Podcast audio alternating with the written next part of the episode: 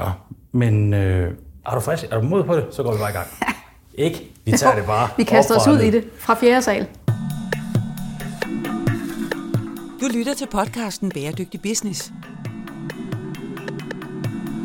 Lige nu står vi over for flere udfordringer.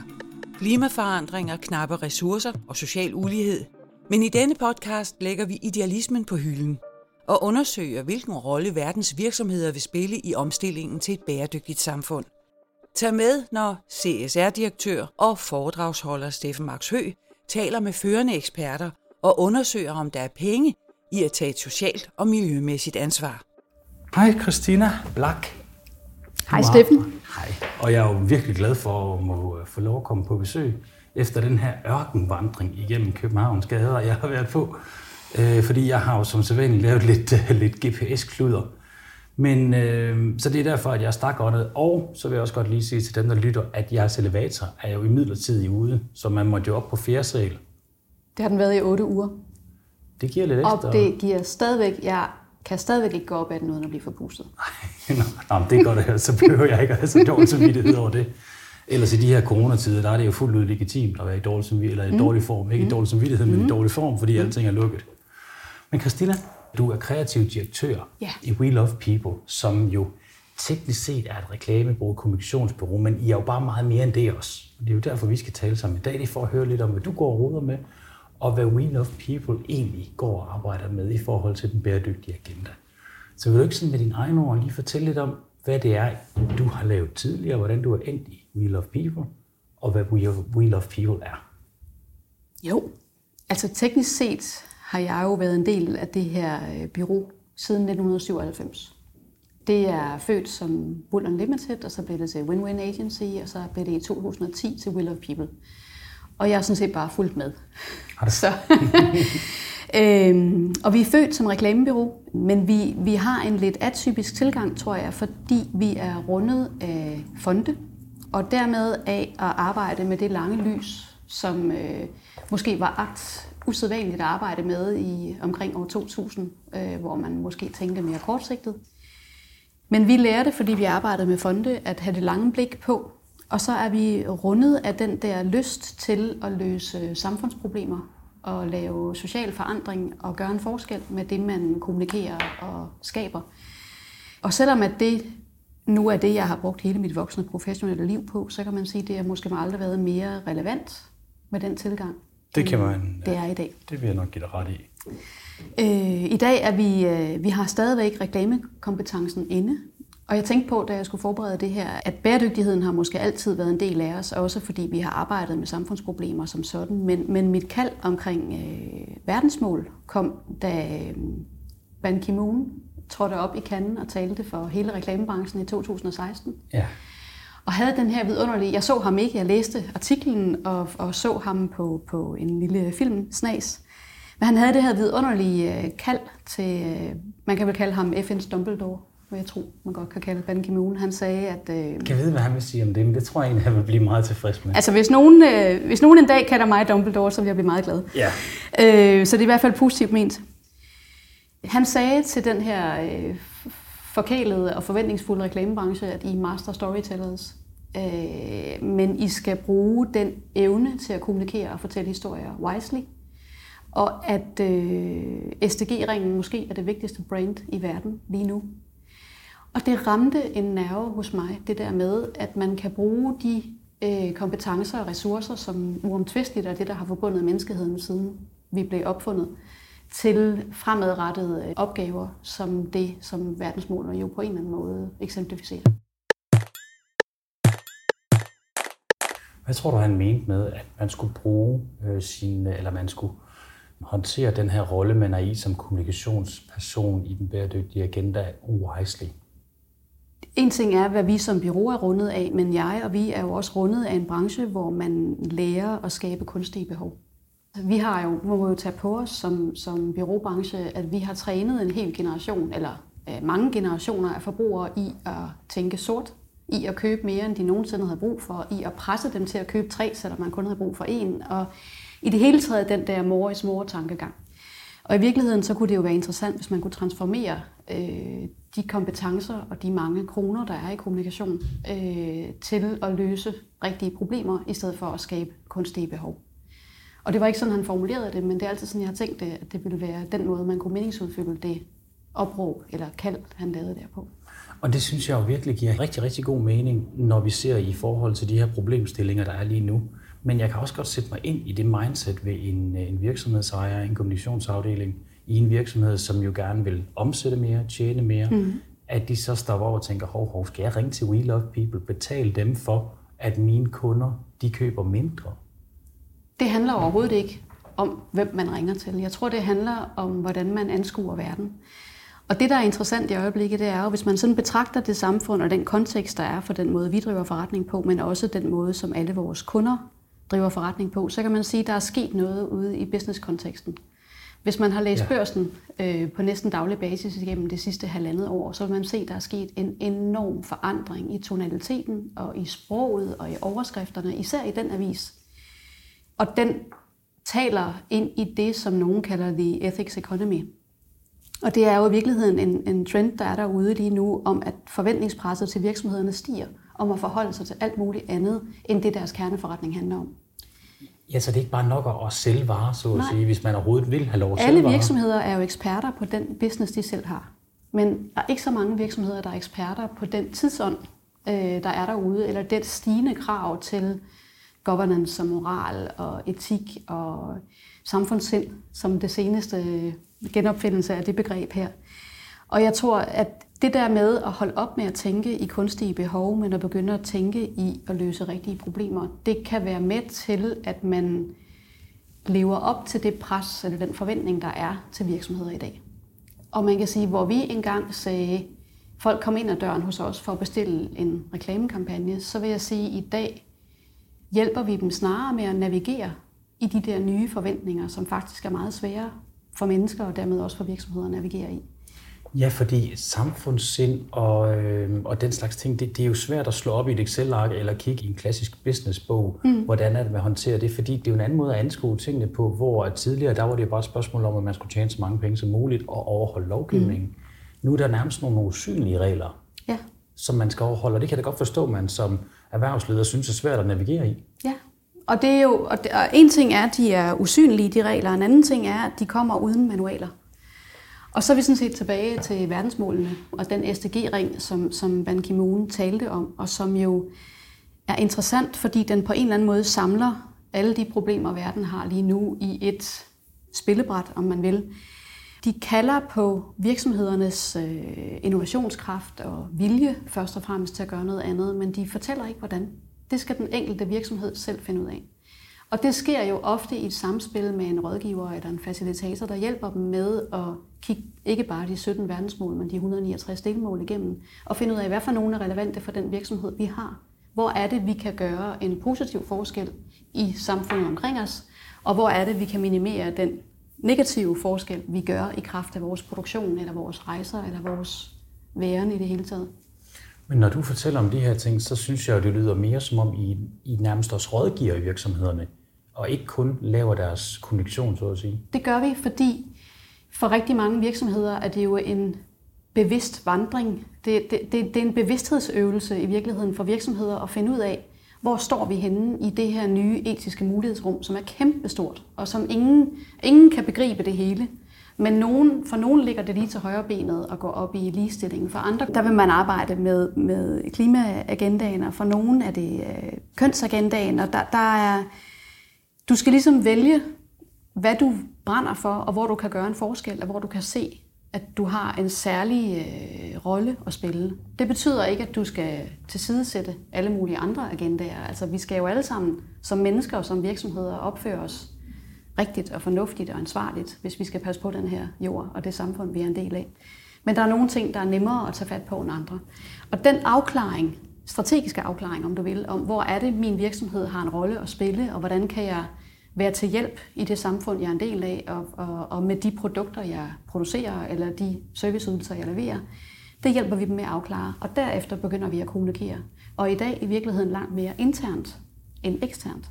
I gamle dage var det jo eksterne reklamekampagner, som man rullede ud, og så brugte man lige dagen før eller ugen før på at sige til medarbejderne, i næste uge vil I kunne se det her på outdoor eller på tv.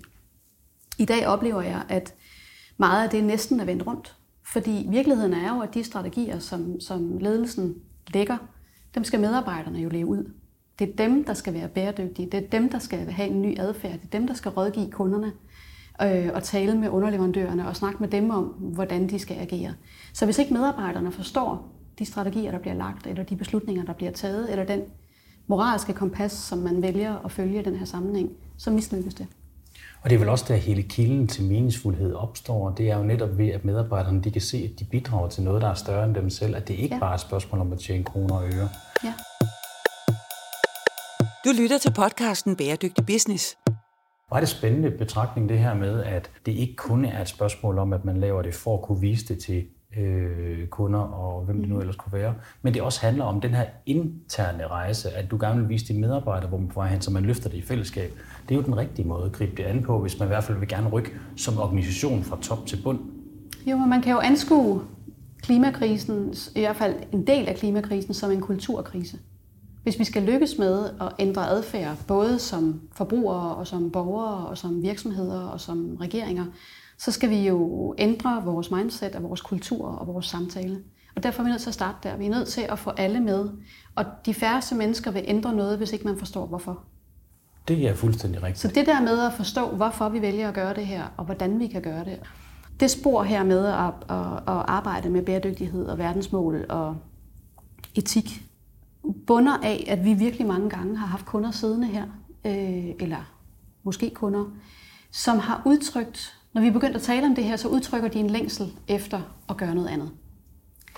Og i virkeligheden, hvis man kan sådan skrue det helt ind til benet, så kan man sige, at det vi gør, det er at operationalisere den længsel. Altså ved at give virksomheder og medarbejdere og siden kunder handlemuligheder. Fordi hvis du kan handle på noget, du vil forandre, så får du håb, og så sker der noget. Så det, jeg hørte dig sige, det er, at det er en længsel væk fra at bare drive virksomhed, som man plejer at gøre? Eller hvordan skal det I hvert fald dem, der kommer til os. Ja. Det er jo klart, der er jo ja, nok er nogen, klart, der, der vælger os til det, øh, det, med det, den tilgang. Ikke? Ja, fordi der, der er der ingen tvivl om, at der er jo virksomheder derude, som synes, at det her det er måske ikke helt, eller som ikke har forstået dagsordenen endnu, at det her det er noget, der kommer til at ske, og som vil være uenige med for eksempel nok både du og jeg i, mm. at det her det er noget, der kommer til at ske. Mm. Er der ikke også sådan rent kommunikativt et afsavn i debatten omkring gode historier? Jeg synes bare, når vi ender med at tale om klimaforandringer og, og diverse ting, som har noget med, med FN's 17 verdensmål at gøre, så breder der sig tit en stemning af, at, at det bliver sådan lidt håbløst nogle gange. Mm. Altså, jeg synes bare, når man kigger på, hvad det er, folk de siger, altså, kunne man ikke godt mangle lidt de der positive historier om, hvor er det verden, den kunne komme hen, hvis man realiserede de her verdensmål, at det så faktisk kunne blive et bedre sted, at det ikke handler om begrænsninger og, mm. og trælse ting. Jo, og jeg tror, så er vi tilbage i Ban Ki-moon, ikke? Fordi jeg tror faktisk, det var det, han bad om. Han bad om, at vi brugte vores storytelling powers til at øh, fremkalde den verden, vi kan leve i, hvis vi, øh, hvis vi peger den rigtige retning ud. Øh, noget af det, vi har talt meget med virksomheder om igennem tiden, det er jo det der skifte fra en efterspørgselsdrevet øh, virkelighed til at have en udbudsdrevet virkelighed. Fordi i sidste ende handler det her om vilje.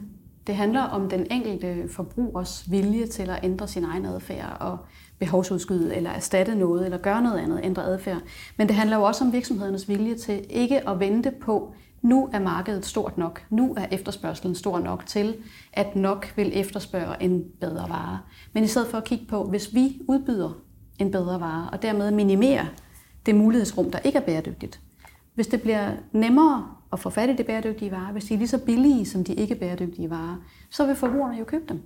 Jamen det er jeg da helt enig med dig i, men hvordan kommer man derhen til, at virksomhederne får den vilje? Fordi det er jo det samme som at sige, at de skal udvikle nogle produkter, inden der er efterspørgsel på dem, og bruge pengene på noget, som måske bliver til en efterspørgsel på et tidspunkt.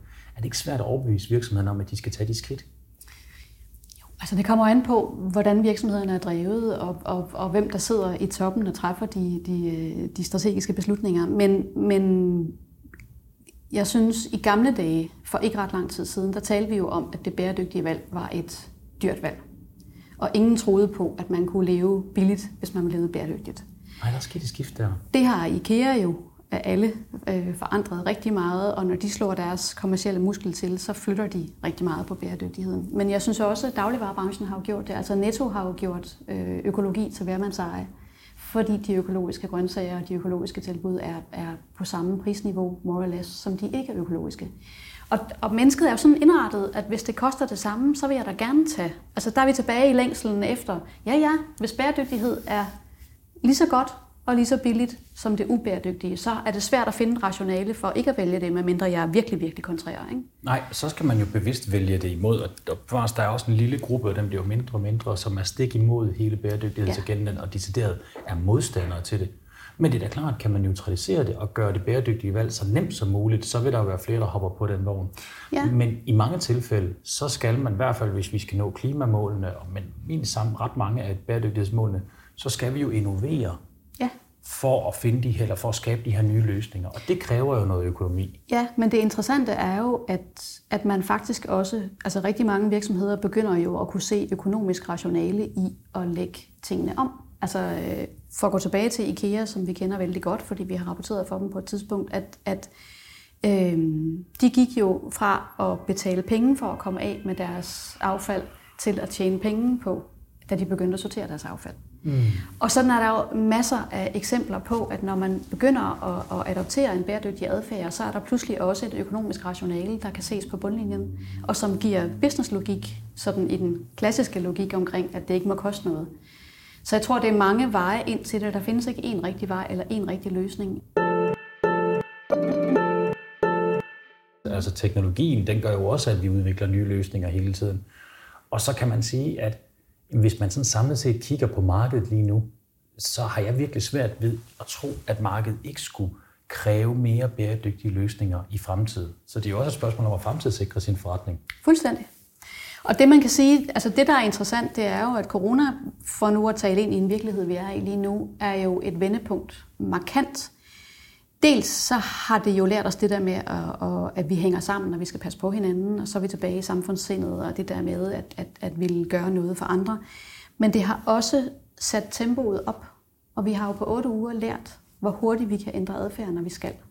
Og det er virkelig interessant, fordi corona er en akut krise, og klima er en for alle os, der har sat os ind i det, er det også en akut, men for de fleste mennesker er det en lang krise. Og det er interessant, at før corona, der var, når man talte verdensmål, så var det jo en 2030-agenda. Men jeg synes personligt, at jeg har reflekteret meget over, at 2020 kommer før 2030. Og hvis vi kan ændre adfærd på både store og små klinger så intensivt på kort sigt, så kan vi jo også på lang sigt, hvis vi vil. Men det er viljen, der er til forskel. Tror du, at den vilje, den er ved at blive mobiliseret lige nu? Ja, jeg tror, altså igen er der jo både på den ene side og på den anden side, men jeg tror øh, for ja, det, det er første, faktisk svært at være entydig omkring, fordi at, der er ikke noget entydigt billede. Nej, der er rigtig sige, USA mange. er jo et sted, Europa er et andet sted, og altså... Ja, øh, men jeg tror, at bæredygtighed skriver sig jo ind i forventningsøkonomien lige nu ved, at hvis, hvis nogen leverer en vare, hvor jeg har tillid til, at leverandøren har taget stilling til, hvordan den er produceret, så forventer jeg faktisk også, at den næste virksomhed gør det, og jeg bliver skuffet, hvis ikke de har taget samme valg. Og kunne du prøve lige at fortælle, hvad betyder forventningsøkonomi? Jamen det her med, at enhver virksomhed i virkeligheden skal holde det, de andre lover. Hvis jeg har købt sko i en butik, og de øh, kom inden for to dage øh, gratis leveret, så forventer jeg det samme. Okay, så man kan sige, best in class, du trækker lidt de andre med, så at sige. Ja, det betyder jo i hvert fald, at det, jeg oplever i en butik, det tager jeg som givet, at det vil jeg også kunne opleve i en anden butik. Og så kan det godt være, at den anden butik har nogle andre forudsætninger, og deres øh, IT-systemer eller deres øh, aftaler med, med, med forsendelser eller noget andet er ikke nær så gode, men det er jeg som forbruger ligeglad med. Altså, og, og jeg, jeg forventer, at den form for service og, og, og lean-effektivitet, øh, jeg får i den ene butik, den får jeg også i den anden, ellers så bliver jeg skuffet. Og derfor skal du levere det, som de andre lover. Så det skubber jo, det ruller som et snebold. Og det har jo været borget af teknologi før, at, at når den ene, når, øh, hver ny version af et produkt, det spillede ligesom over, at jeg vil have det samme i det her produkt, som jeg kan få i Apple, bare fordi jeg ved, at det findes, så hvorfor har du det ikke? Der ser jeg, at bæredygtigheden har meldt sig ind i den diskussion. Og at hvis nogen har det her mærke på, jamen, så må jeg som minimum forvente også, at det her mærke er på. Så jeg har den samme forventning til tingene. Ja, det giver rigtig god mening, altså, og det er vel egentlig ikke kun i bæredygtighed, det er vel også inden for andre områder som øh, udbud, øh, pris og sådan noget. Fuldstændig. Du lytter til podcasten Bæredygtig Business. Hvis du sådan skulle, og det er givetvis rigtig svært, men hvis du skulle kigge på jeres kunder overall, til betragtning af, I er en virksomhed, som, som ligger jer meget op af bæredygtighed og arbejder med bæredygtighed, er det så en bestemt type virksomhed, der kommer til jer? Vi har det store privilegium, at vi både har kommercielle virksomheder og ikke-kommercielle virksomheder. Og det er ret interessant, fordi de kan inspirere hinanden. Jeg vil sige, at det vores kunder har til fælles er, at de er formålsdrivende. De er ikke nødvendigvis grønne, men, men de har alle sammen et, et formål, der rækker ud over bundlinjen, og på en eller anden måde vil bidrage, bidrage med noget i samfundet. Øhm, og de kan godt lide at tage de her snakke om, hvordan kan vi øh, fremme den bæredygtige udvikling, hvordan kan vi tage aktivt ansvar i det samfund, vi er i, hvordan kan vi træde karakter som en purpose virksomhed og, og øh, arbejde med samfundssind, som jo ikke er et nyt ord, men bare er blevet accelereret af corona. Ikke? Nej, det er jo et godt gammeldags ord, det må man sige. men uh, som er blevet rebranded, om man vil. Ja, meget. Hvordan starter en samtale med en virksomhed, som henvender sig til Wheel of People og siger, at vi kunne godt tænke os at arbejde med vores samfundssind? Helt konkret, hvordan går man til værks? Hmm. Der er jo lige så mange måder at gå til værks, som der er virksomheder. Jeg, jeg noterede mig, inden du kom, at en af udfordringerne med det her er jo, at bæredygtighed og verdensmål er en holistisk tilgang. Altså vi skal tænke i helheder, ligesom vi har lært at gøre af corona, at tingene hænger sammen. Den største udfordring fra min stol på den opgave, det er at arbejde siloficeret.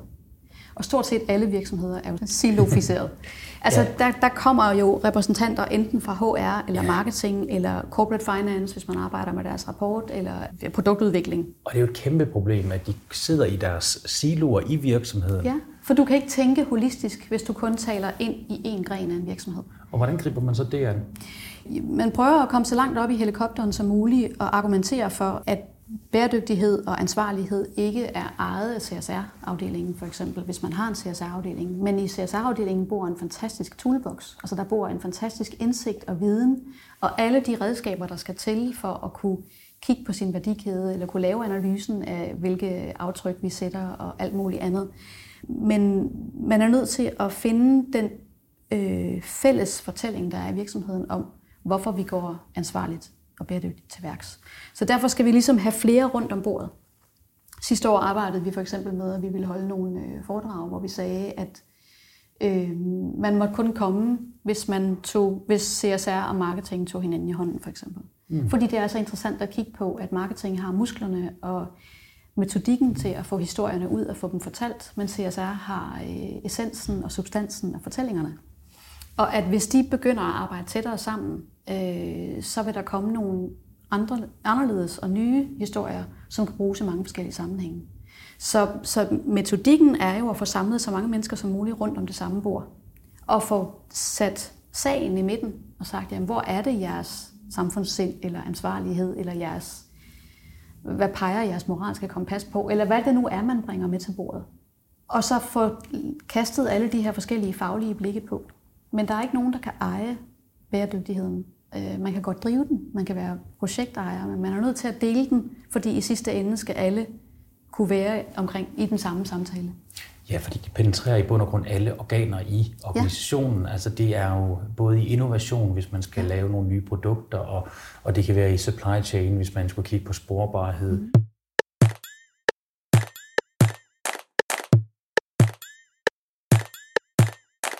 Er det muligt at gøre, uden at man får den øverste topledelse med? Altså, kan man ikke se virksomhedens seriøsitet, hvis det er, at det er topledelsen, der er med indover? Helt sikkert. Altså, det er helt klart øh, på den første samtale, at vi altid diskuterer, jamen, hvor står CEO'en på det her felt? Er, er han eller hun en driver eller øh, en, en modstander? Dem er der stort set ikke nogen af mere. Vel? Det var interessant at se, at Infomedia kom med deres øh, CEO Superbrand øh, rapport her lige før coronaen, og den havde jo bæredygtighed som tematik, og diskuterede hele vejen igennem, hvor meget stærkere et CEO superbrand man har, hvis bæredygtigheden er en del af den, af den øh, daglige kommunikation og den måde, man melder ud. Øh, igen, fordi det forventningspresset udefra. Selvfølgelig fra de nye unge generationer, men lige så meget fra alle os andre. Ja, for vi ser det jo tydeligt, ikke? Altså selling groups, øh, mm. hvad hedder det, Per Bang, og mm. til Coop, til øh, mm. Novo Nordisk, til øh, Grundfos selvfølgelig. Altså, mm. Altså der er virkelig mange, der er ude og markere sig omkring det her. Er det fordi, det er et hot topic, eller er det også fordi, det er noget, der kan give noget taletid? Tilbage til øh, retorikken i børsen. I og med, at øh, børsen i januar 2019 øh, udnævnte 2019 til ansvarlighedens år, Øh, og at det, man diskuterer i alt fra Niels Lundes nyhedsbreve til, til lederen i avisen og til alle de øh, tilgange, man har det. Jeg har i mange år holdt to aviser. Jeg har holdt Information og Børsen. Og det har givet mig fuldstændig vidunderligt. Øh, meget nuanceret. Meget nuanceret blik på det her samfund fra, fra den ene side og fra den anden side. Og det fascinerende, der er sket det sidste år, det er, at de to faktisk er begyndt at tale i takt. Ikke hele vejen rundt, men stadig oftere har de den samme referenceramme og, og det samme udgangspunkt for deres diskussioner. Og det, og det synes jeg er interessant, og derfor for at svare på dit spørgsmål vil jeg sige, det forventes af en CEO i dag, at han eller hun har både en holdning til, men også sætter handling bag den her ansvarlige adfærd. Kan det måske have noget at gøre med, og nu gætter jeg bare lidt, men kan det have noget at gøre med, at det er også en måde at vise, at man rent faktisk tager det her alvorligt? Fordi der findes ved Gud også CEOs i større og mindre virksomheder, som jamen så sender de en god mand afsted, og så vil du hvad, nu får du styr på det her med bæredygtighed, og så ordner du det over i din afdeling. Og altså det der med, at det bliver sådan lidt en bestillingsopgave, fordi at han har vigtigere ting at tage sig til. Altså dem, der ikke helt har fundet ud af, at bæredygtighed er ret vigtig. Eller er du af den overbevisning, at alle CEOs, det er gået op for dem alle sammen, at bæredygtighed er number one?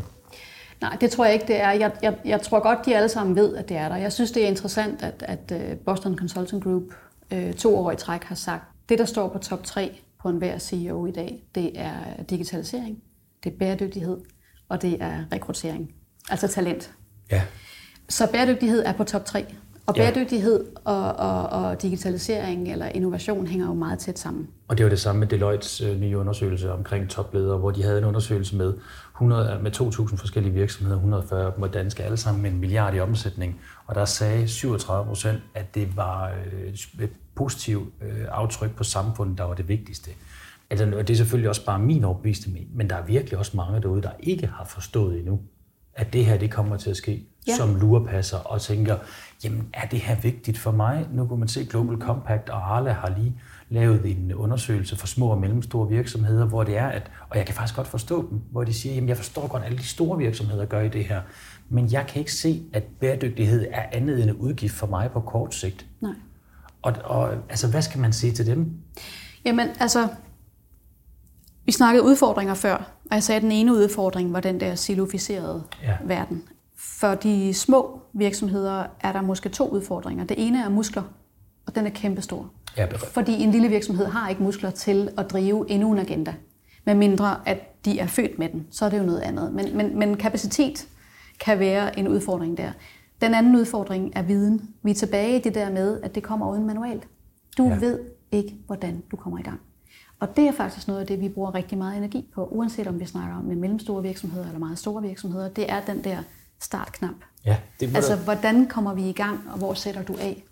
Det synes jeg er utrolig, øh, altså to virkelig gode observationer, fordi for det første så er der jo det her med, at man, øh, at man mangler ressourcer. Fordi at, at det er jo ikke et spørgsmål om, at du skal smide alt det, du har i hænderne, og så skal du ud og arbejde med bæredygtighed. Du skal jo stadigvæk levere et godt produkt til en god pris og alle de her ting. Mm. Og nu skal du bare også være bæredygtig. Mm. Og den anden ting, som du nævner, det her med viden. Fordi det, det er jo, altså, vi kan jo sidde og snakke bæredygtighed, og vi kan jo sige bæredygtighed 100 gange, men det er jo så forskelligt ja. fra situation til situation, hvad det er, der er bæredygtigt for den der virksomhed, hvad de skal arbejde med. Ja.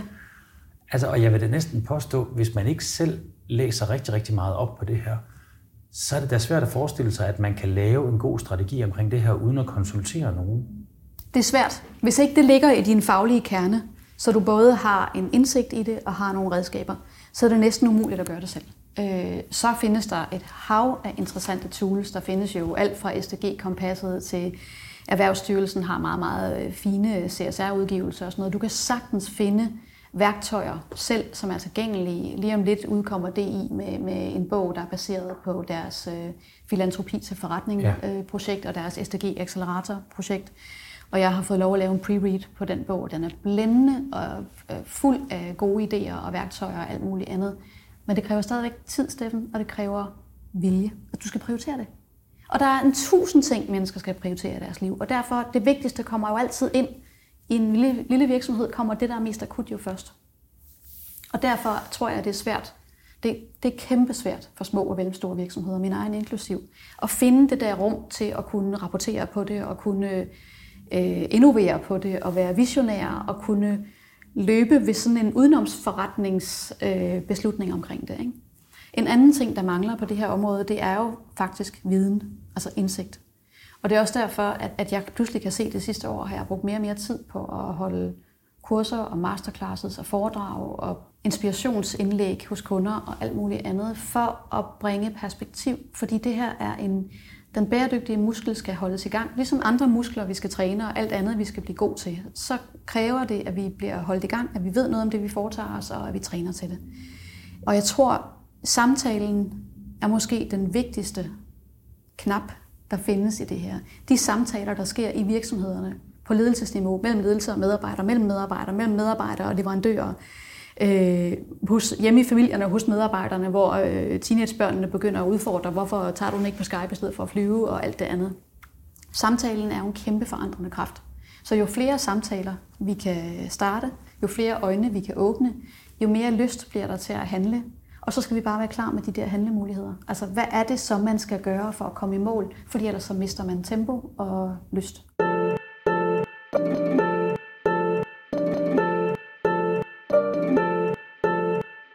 Når man tænker på, at, at de virkelig store katastrofer i forbindelse med klimaforandringer ligger rigtig langt ude i fremtiden, men det er jo lige nu, der skal handles, for det er, at vi kan afbøde nogle af, i hvert fald hvis vi skal nå øh, en, øh, og kunne nå at stige halvanden grad, som øh, i forhold til Kyoto-aftalen. Men pointen det er, tror du, at vi er på rette vej? Tror du, at vi, altså, at det går stærkt nok? Øh, det korte svar er nej. Og, og det er en vildfarelse af dimensioner, det der med, at det ligger langt ude i fremtiden. Det gør det jo ikke. Nej, konsekvenserne er ligger langt ude i fremtiden, men ja, handlingerne nogen, skal ligge lige nu. Ja, for nogen. Og handlingerne skal ligge nu. Og jeg synes, tilbage til det med viden, udover at, at jeg hører et hav af podcasts øh, for ligesom hele tiden at få ny inspiration til det, så synes jeg også, hvis man begynder at lede efter dem, der kan åbne dine øjne, Sten Hildebrandt, øh, øh, Catherine Richardson, som sådan nogle af de der, der kan formidle svært tilgængeligt stof på en måde, der rammer dig i maven, i hjertet, omkring, okay, det her det er vigtigt, så tror jeg, at vi kommer videre. Men, men jeg... Øhm... Men der har jo ikke været noget nyt. Altså man kan sige, siden Bundan-rapporten har vi jo vidst det her. Så hvad er det, der skal få det her til at gå så hurtigt, at vi får løst nogle af de her ting?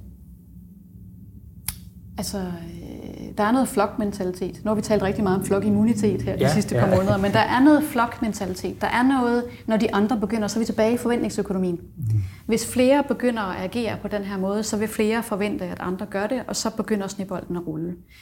Så synes jeg, det er evident, at, at flere og flere virksomheder begynder at kunne lave en business case på det, og kunne sige, at det kan godt være, at de ikke tjener flere penge, men de sparer flere penge. Og det er jo også bundlinje.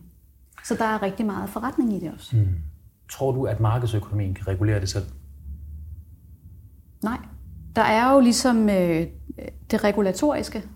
Nu kommer der, der var et klimavalg, som blev til en klimalov, hvor vi har handlepligt. Det må man sige. Og klimapartnerskaberne har virkelig rørt i suppen. Måske ikke helt så ambitiøst, som rigtig mange kunne forvente, men der bliver talt, og det kommer tilbage i topledelsen. Så det ene er det regulatoriske, hvor vi ved, at, at, at der skal noget til. Og det andet er det katalytiske. Og det katalytiske er interessant. Det der med, at, at når nogen rokker med båden et sted, så vipper den, det er sommerfuglen, der mm, flakker. Yeah. Men det der med, at øh, jeg har været medlem af en VL-gruppe siden 2014, og i 2019 blev bæredygtighed pludselig sat på agendaen i VL-grupperne. Og det er interessant, at så kommer det ind på topledelsesniveau, og VL-døgnet begyndte pludselig at handle om verdensmål. Ja, og, i år igen er det samfundsansvar. Det er det business og responsible business. Ja, så man kan sige, det er jo virkelig blevet det der hot topic øh, blandt virksomhedsledere, men, ja. men hele handlingsdelen, det er jo den, der skal skubbes til. Hvad tror du, der er den største udfordring for, at der bliver handlet på det her? Det kommer an på, hvordan du definerer handlinger. Fordi Klimapartnerskaberne er for mig at se en af de vigtigste handlinger, der er sket i år. Klimavalget er måske også en rigtig Klimavalget valg, ikke? var jo, der var der jo pludselig et demokrati, der, der talte og ville noget andet. Og det var jo for eksempel affødt af en vanvittig sommer, som gjorde, at folk fik øjnene op for, hov, der er noget i gære her, Ja, blandt meget præcis. andet. Men, men når jeg taler om klimapartnerskaberne, så er det fordi, bare det faktum, at de samtaler forekommer, det er virkelig interessant. Og det er en kæmpe handling, at man sætter sig med dem, man plejer at konkurrere med, rundt om det samme bord. Og pludselig sådan øh, øh, præ-konkurrence, altså pre-competitively, sætter sig ned og siger, vi har en række problemer, vi skal løse. Nogle af dem skal vi løse sammen, og så kan vi bagefter definere, hvordan vi konkurrerer omkring dem. Men vi kan kun løse dem, hvis vi gør det sammen. Det, at de samtaler forekommer i dag på det niveau, det, det er jo helt nyt. Og det er en markant handling, synes jeg. Det er virkelig en markant handling. Hvis du skulle komme med et enkelt godt råd til allersidst sådan omkring øh, små og mellemstore virksomheder i forhold til at arbejde med, øh, med øh, verdensmålene, hvor starter man så henne? Og det må gøre bare sådan helt jordnær, sådan en praktisk ting. Hvad kunne man gøre? Er det at tage fat i nogen, eller er det at læse noget, eller er det at tale med sine medarbejdere? Hvor synes du, man skal sætte ind hen? Jeg vil gerne citere Greta Thunberg for det med at søge viden. Det handler ikke om hende, det handler om den viden, hun har. Og, og jeg synes faktisk, at der findes efterhånden så meget tilgængeligt stof om, om verdensmål, at man kan finde masser af inspiration og viden til det. Jeg tror stadigvæk, samtalen er det, der flytter mest.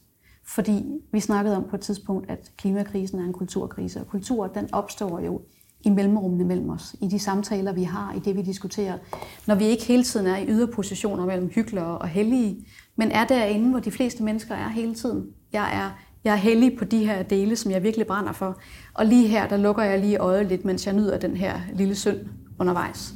Men de samtaler, hvor man faktisk kan flytte hinanden i små og mellemstore virksomheder, og tage nogle standpunkter og prøve at udfordre dem og blive klogere på det, og finde ud af, at der faktisk er noget, vi alle sammen kan gøre, både som forbrugere, som medarbejdere, som ledere, som virksomheder, som politikere, som samfundsborgere. Så samtaler og viden om, hvorfor verdensmålene er sat til, og hvilken magi det er, at de overhovedet, at det lykkedes 193 lande at blive enige om, det er det her, vi skal kigge på, og som vi skal gøre noget ved, hvis vi skal forandre noget som helst. Det er også magi. Det synes jeg var en rigtig, rigtig fin outro. Tusind tak, Christina Blak, fordi du havde tid til at tale med os. Selv tak. Det har været en fornøjelse.